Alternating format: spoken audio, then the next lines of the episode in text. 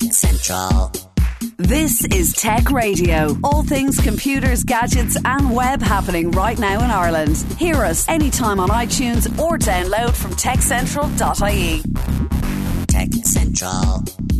How you doing? This is Dusty Rhodes. Welcome to Tech Radio for 10 years, the number one Irish tech podcast, bringing you the latest in tech from around Ireland and, of course, planet Earth. Remember, as well as a show on air with RTE and online via the website or your favourite podcasting app, we keep you bang up to date on all things tech every single day with hourly updates and daily newsletters, which you can grab for free at techcentral.ie.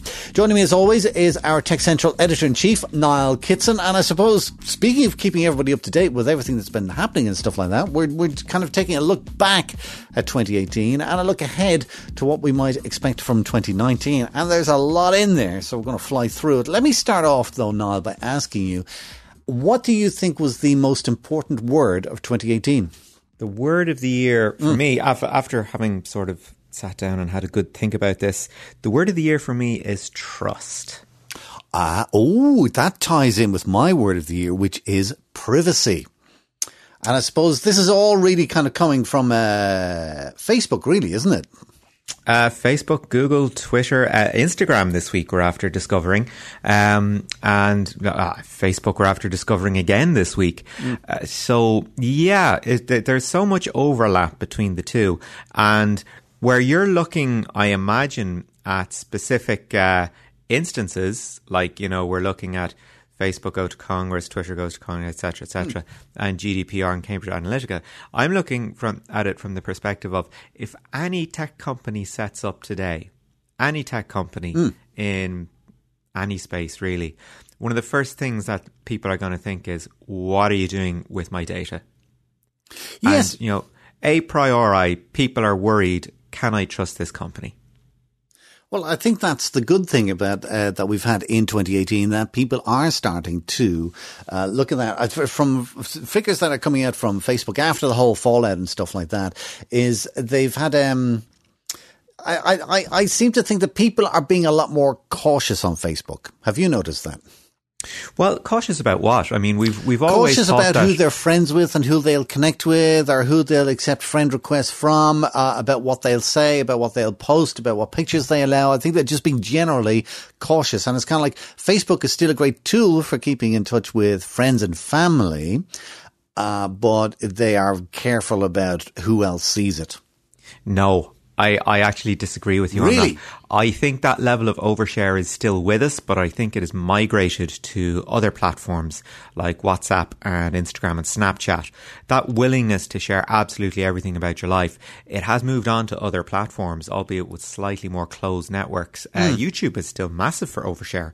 Um, if you if you look at people that are now you know considered influencers or, or uh, creators, they they say on YouTube, um, they're having massive problems with privacy because people actually track them down uh, to their houses. I mean, that's that's absolutely massive.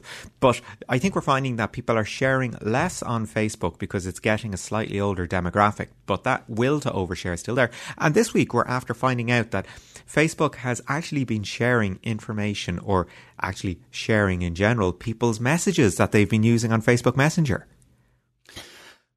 Well, Kel Surprise. Yeah, but I mean, they've been sharing this stuff with Netflix, with Spotify. You know, I mean, this is big brand stuff. This is trouble.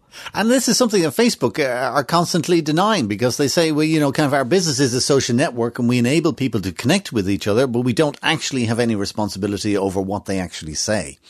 Well, yeah, that's that's always been the platform the uh, publisher debate, which actually Facebook stepped away from this year. And uh, when they went in front of Congress, Mark Zuckerberg said, "You know what? Maybe maybe regulation would be a good idea for us because you know maybe we need it." You know, which which just means yes, we need it. Please save us from ourselves. Uh, do you think? Do you think we had one of the highlights of the year when Mark Zuckerberg was uh, taking questions and one question in particular into Congress? Uh, yes, how do you make money? That's exactly my the one I was moment. thinking of. How do you make what kind of moron goes into a, a hearing like that? One of the most important hearings of the year, if not the most important without having done that basic, basic level of homework. Basic. That, well, there was another one. Uh, of course, we've had the the uh, Google have been in front of Congress uh, in the last couple of weeks as well, Yeah. and uh, I loved one of the questions was why is it when I type Donald Trump into Google that I get a pi- or why is it why, why is it when I type the word idiot into Google I get a picture of Donald Trump? Yeah, yeah. or or uh, another member of the co- the committee said, uh, you know, if I type in my colleague's name here, all this negative stuff comes up. And uh, you know, it wasn't even a response from Google. It was like one of the other um, uh, members of the panel said, "You know what? If you do good things, you will be praised for them. If you do bad things, you'll be criticized for them. That's the way it works." The other one that made me giggle was uh, somebody was giving out about their daughter did such and such, blah, blah, blah, and something else popped up on the screen. And he's saying to the head of Google, "How- is she able to see that on her iPhone? And he's, he's looking at uh, iPhones made by another company. Anyway, Yeah. uh, I suppose, yeah, Facebook was, was one of the big stories of the year. The other big story of the year, uh, I think, was GDPR. Do you think, like the Millennium Bug, it was overhyped? Well, a lot of companies seem to think so. Uh, there have been a couple of surveys coming out in the last few months uh, um, asking, you know, business people, do you feel that A, you're adequately protected, um, or B, that, you know, you, you put in place kind of, um, how would you say, appropriate measures. And in the same way that companies think they're above average driver, people think they're above average drivers. Companies seem to think they're pretty much above average when it comes to GDPR preparation. Um, some companies saying, do you know what, hasn't affected our business whatsoever. Uh, a lot of companies put their GDPR bill somewhere, I mean, it's a massive range, but between 50,000 and 250,000 euro. If you admit that you've spent 250,000 euro on GDPR, you're not going to say, we're not prepared for it. You know, you're immediately just going to kind of say, okay, we obviously paid this much for it. We're obviously covered. Um, I think we're not going to know anything about GDPR until the first big fines come down. There was one, uh, one fine in Germany, but I can't remember the exact details offhand. Uh, I mean, you're, what is it? 4% of turnover up to a maximum of 20 million euro. Now, that's a lot of money for some companies, but the likes of Facebook, Google, they might go. I, uh, I think we'll- it, I think it's four percent of turnover, and uh, I don't think it's twenty million. It, it might be twenty billion. I, no, I- no, no, it's 20 million. and that's it. That's it. That's Yeah. the maximum. Okay. Well, some people are scared of it because a thing I came across uh, uh, about two months ago, and I was surprised. Uh, for some reason, I, I was following a link to the Los Angeles Times, Right. and they have just blocked access to their website from anybody from Europe.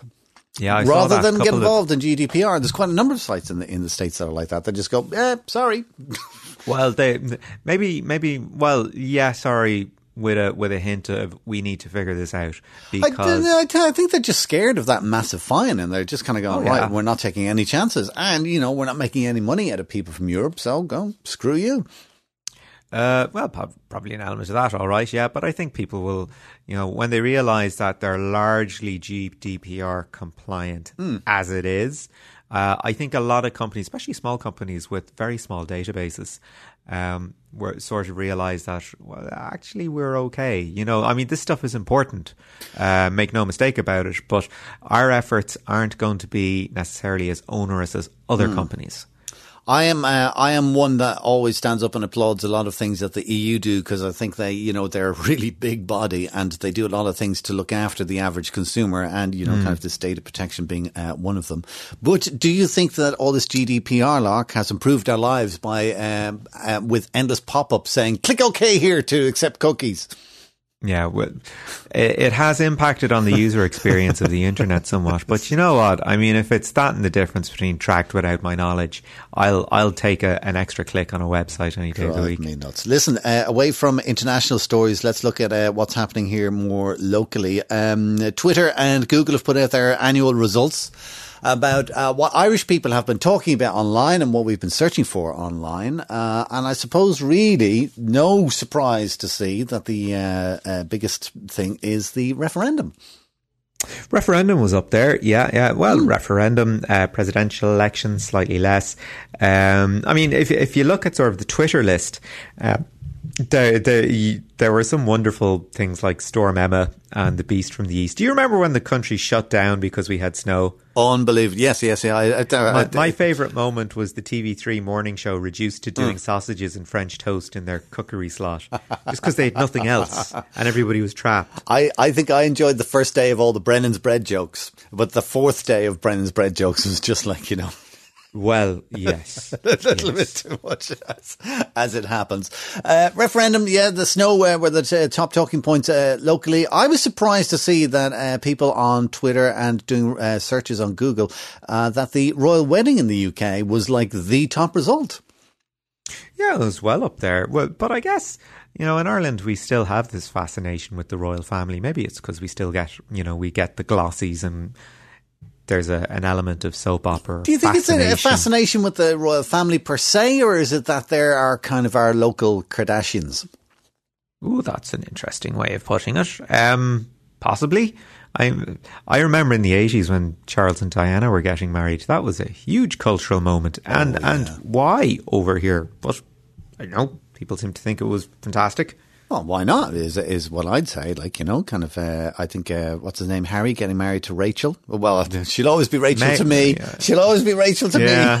Yeah, and of course, we had. Uh, I mean, the other than things we had Brexit and, and Trump and World Cup and all that kind of stuff uh, in there. Well, as we, we also had Russia in there as well. With Russia in there as well. Well, Russia just wants to be everywhere, doesn't it? At the at the moment. What about? Um, I want to stay away from sport because I know nothing about it. Um, Okay. Music wise, though, uh, we've had some interesting results on Twitter and Google as well. Um, and what kind of struck me as unusual was the amount of people talking about K-pop. Yeah. Do you remember Um, Gangnam Style? Yeah. from, like- well, the interesting thing about K-pop, um, you might not know this, and sure, why would you? But K-pop was actually government subsidized. It was. Yeah, it was and is. It's basically what happened in South Korea was um, the government looked around and said, "Okay, what what have we got? What can we work with here that will bring people over as, as tourists? What can we monetize uh, in our culture? That's that's interesting and different." And uh, they went, "Well, our music is kind of quirky, so let's let's throw in a little bit behind that." And that's where the K-pop phenomenon has sort of uh, has had its genesis. Um, by getting a, a little bit of a helping hand from government.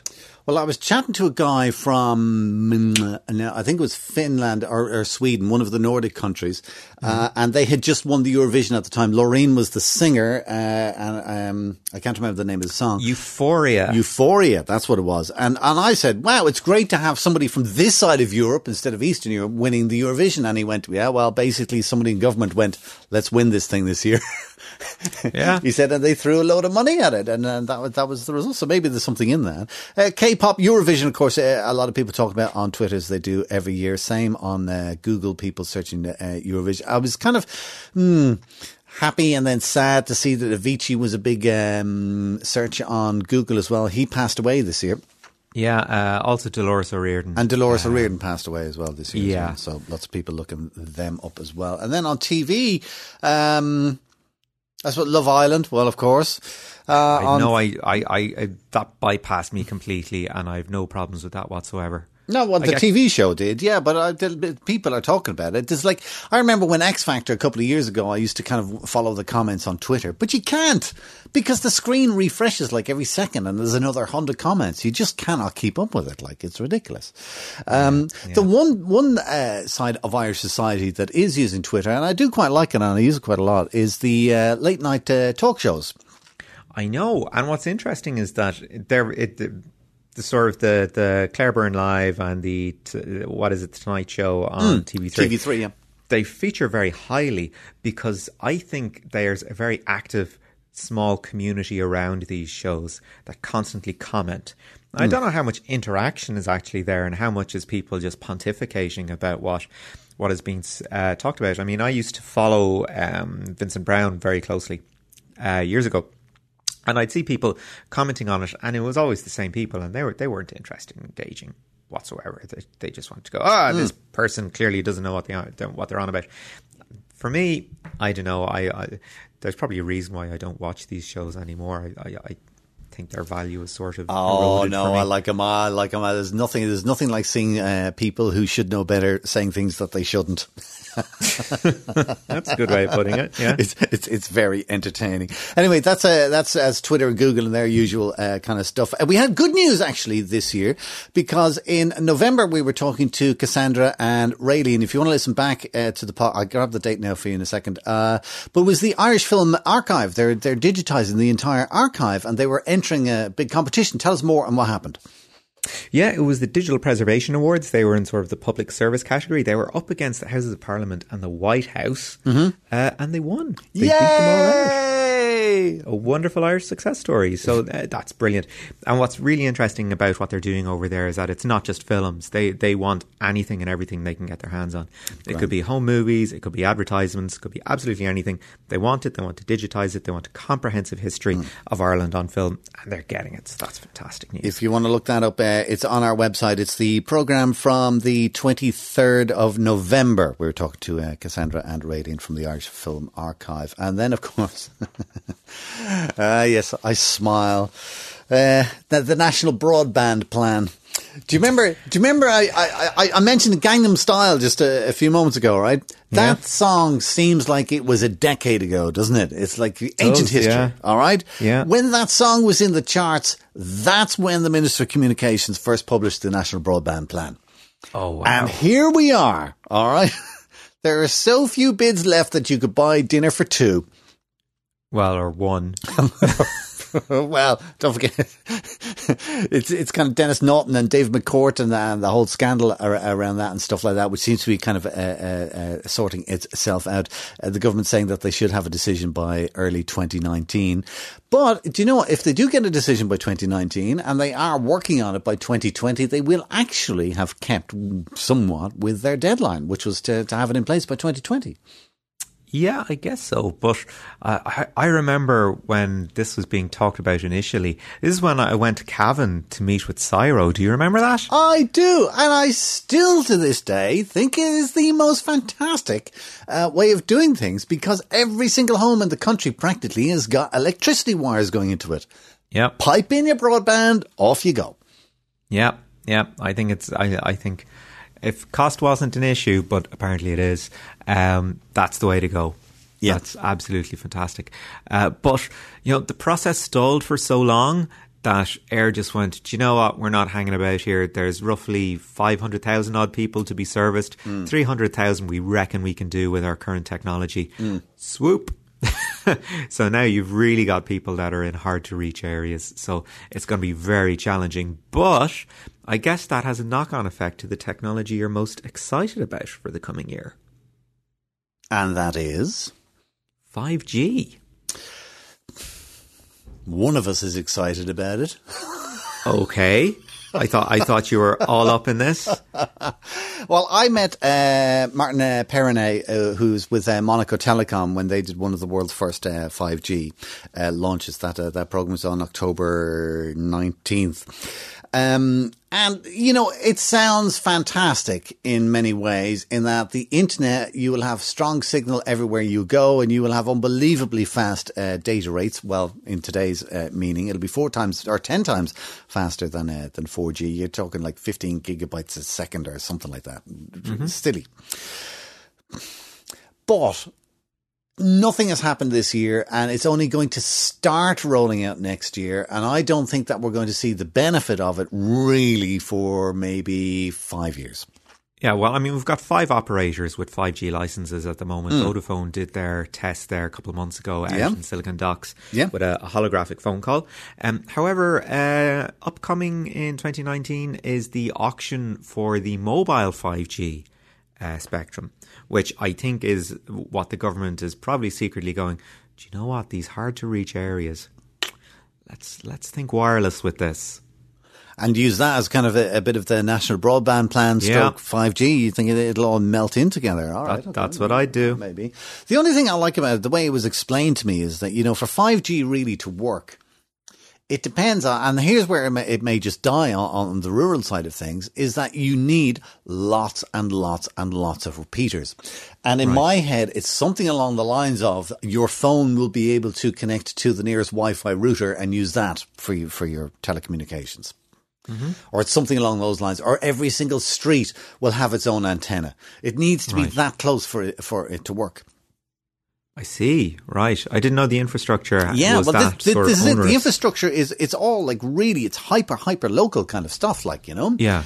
Uh, and you know, even though you don't need huge antennas or probably hung off the side of a building or it's a small box or da, da, do you know what I mean? But still, it's like it's imagine imagine even with small little you know kind of uh, uh, radio sized handsets or whatever and just sticking one on a windowsill and making sure every single street in just Dublin had one of those.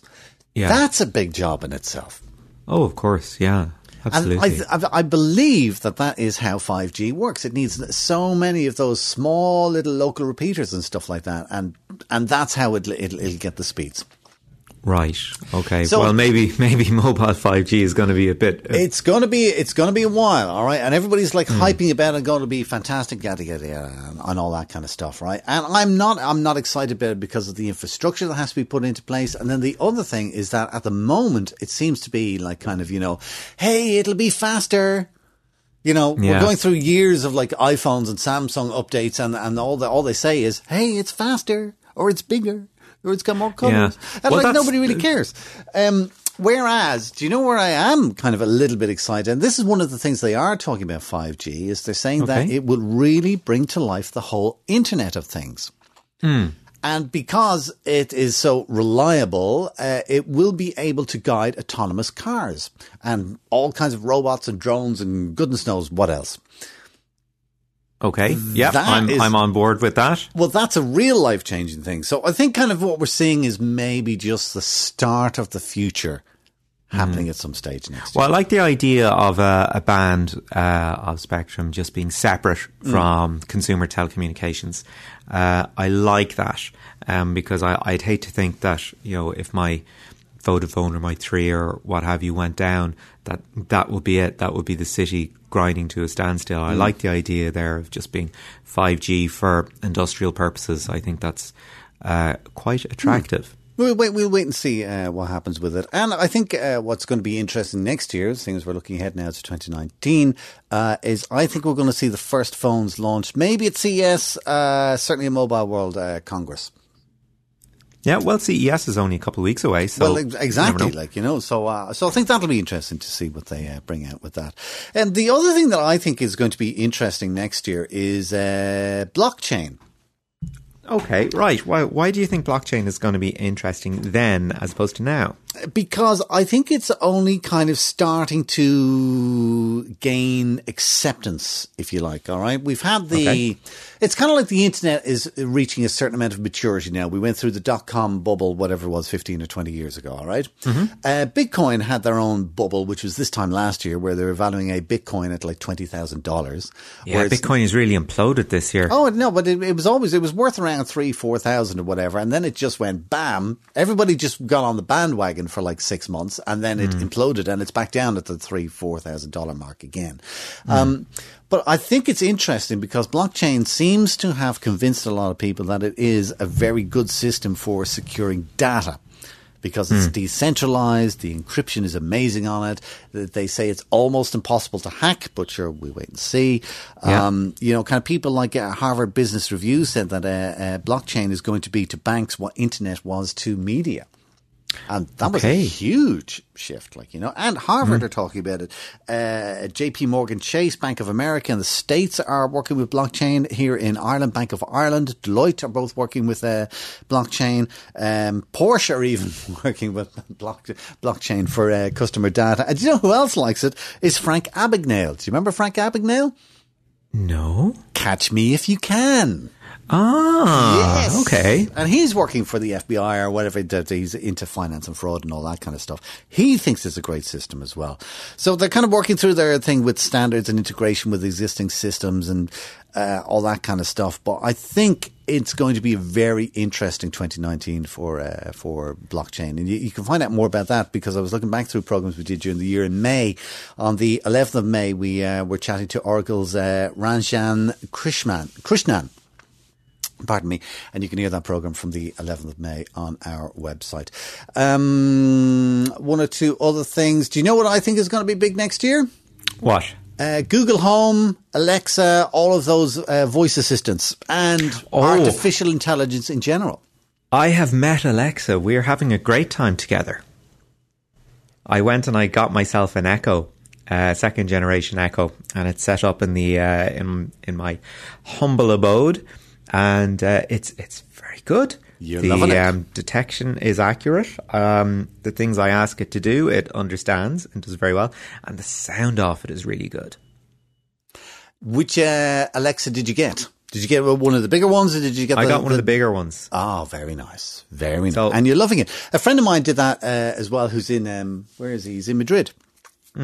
And he said he'd seen them in the UK, and then when they came out in Spain, he got one and brought it into work. And he said, and he showed everybody, and they were all like, "Wow!" And he said, at least twenty people in the building went out and bought one that week.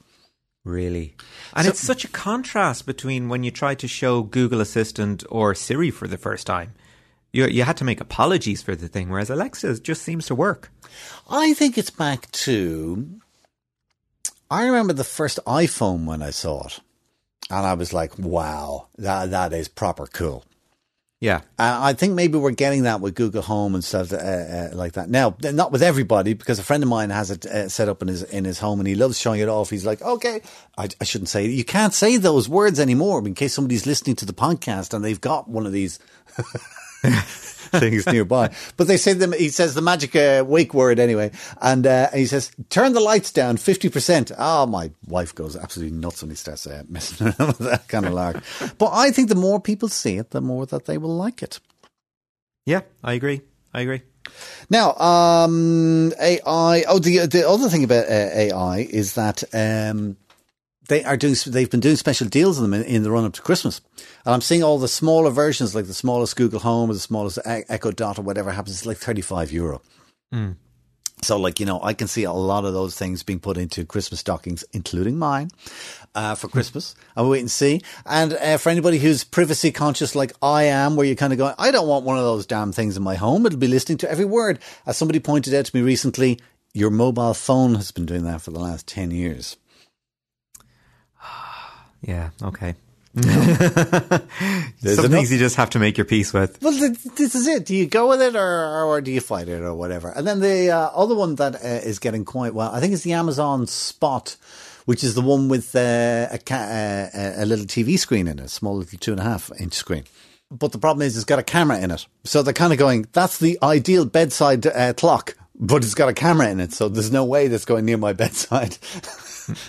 Yeah, that's a that's a fair criticism. That, that is a very fair criticism uh, indeed. Uh, what else have we got then on the uh, looking forward? Just one more thing for you, and that's uh, phones. Yeah, okay. Do you do you have a a phone of the year? I I do. Um, I don't have a phone of the year. I have a phone of the year for next year. Okay, right. Well, what do you think is gonna is gonna rock the house next year? I think it's going to be Samsung if they get around next year to showing off their foldable phone. And I don't think it'll necessarily be the foldable phone, but I just think it'll be the idea that you can do that.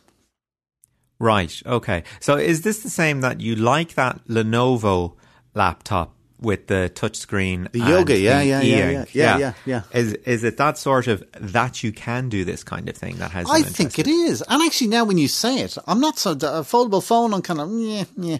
Um, what about if you had a folding laptop? Like literally a 13 inch laptop, but when you open it up, it becomes a massive 26 inch tablet. There you go. Anyway, You're, you're I- a dreamer, Dusty. no, I'm not. I'm not dreaming, but I'm just. I'm just thinking that uh, I think that is going to be interesting because a foldable phone is actually something new and wow. Rather than, oh, we've got a new designed notch. We've got a bigger screen. It's got the new process. It's like, bored. Yeah, yeah, yeah. Foldable is certainly new and exciting, comparatively speaking. Anyway, Um, and I think I think I, I have my doubts though if Samsung are going to release it this year. I think we'll hear more about it, but I think it'll be 2020 before we uh, hear anything more about it. I think the S10 is going to come next year, and that'll just be you know bigger screen. It's going to have in-screen fingerprint. Probably bezel free, more cameras. Uh, the big question I'm looking for on the uh, uh, S10 is whether it'll still include a headphone socket or not. Uh, whether it'll just be wireless purely or USB three. Exactly, one or the other, and, and either one for me is just a disaster um, because there's just some things that I like that are simple, And a headphone jack is one of them. and a headphone jack is one of them. Uh, listen, what's your phone of the year? My phone of the year, uh, a, a late appear, appearance really, the Huawei uh, Mate 20 Pro. This is the one with three three cameras in it. You might remember. Yes, I do. Um, yeah, uh, I think the camera in it is absolutely fantastic. I think all the other specs, you know, they're they're there thereabouts in comparison to the other flagship phones out there.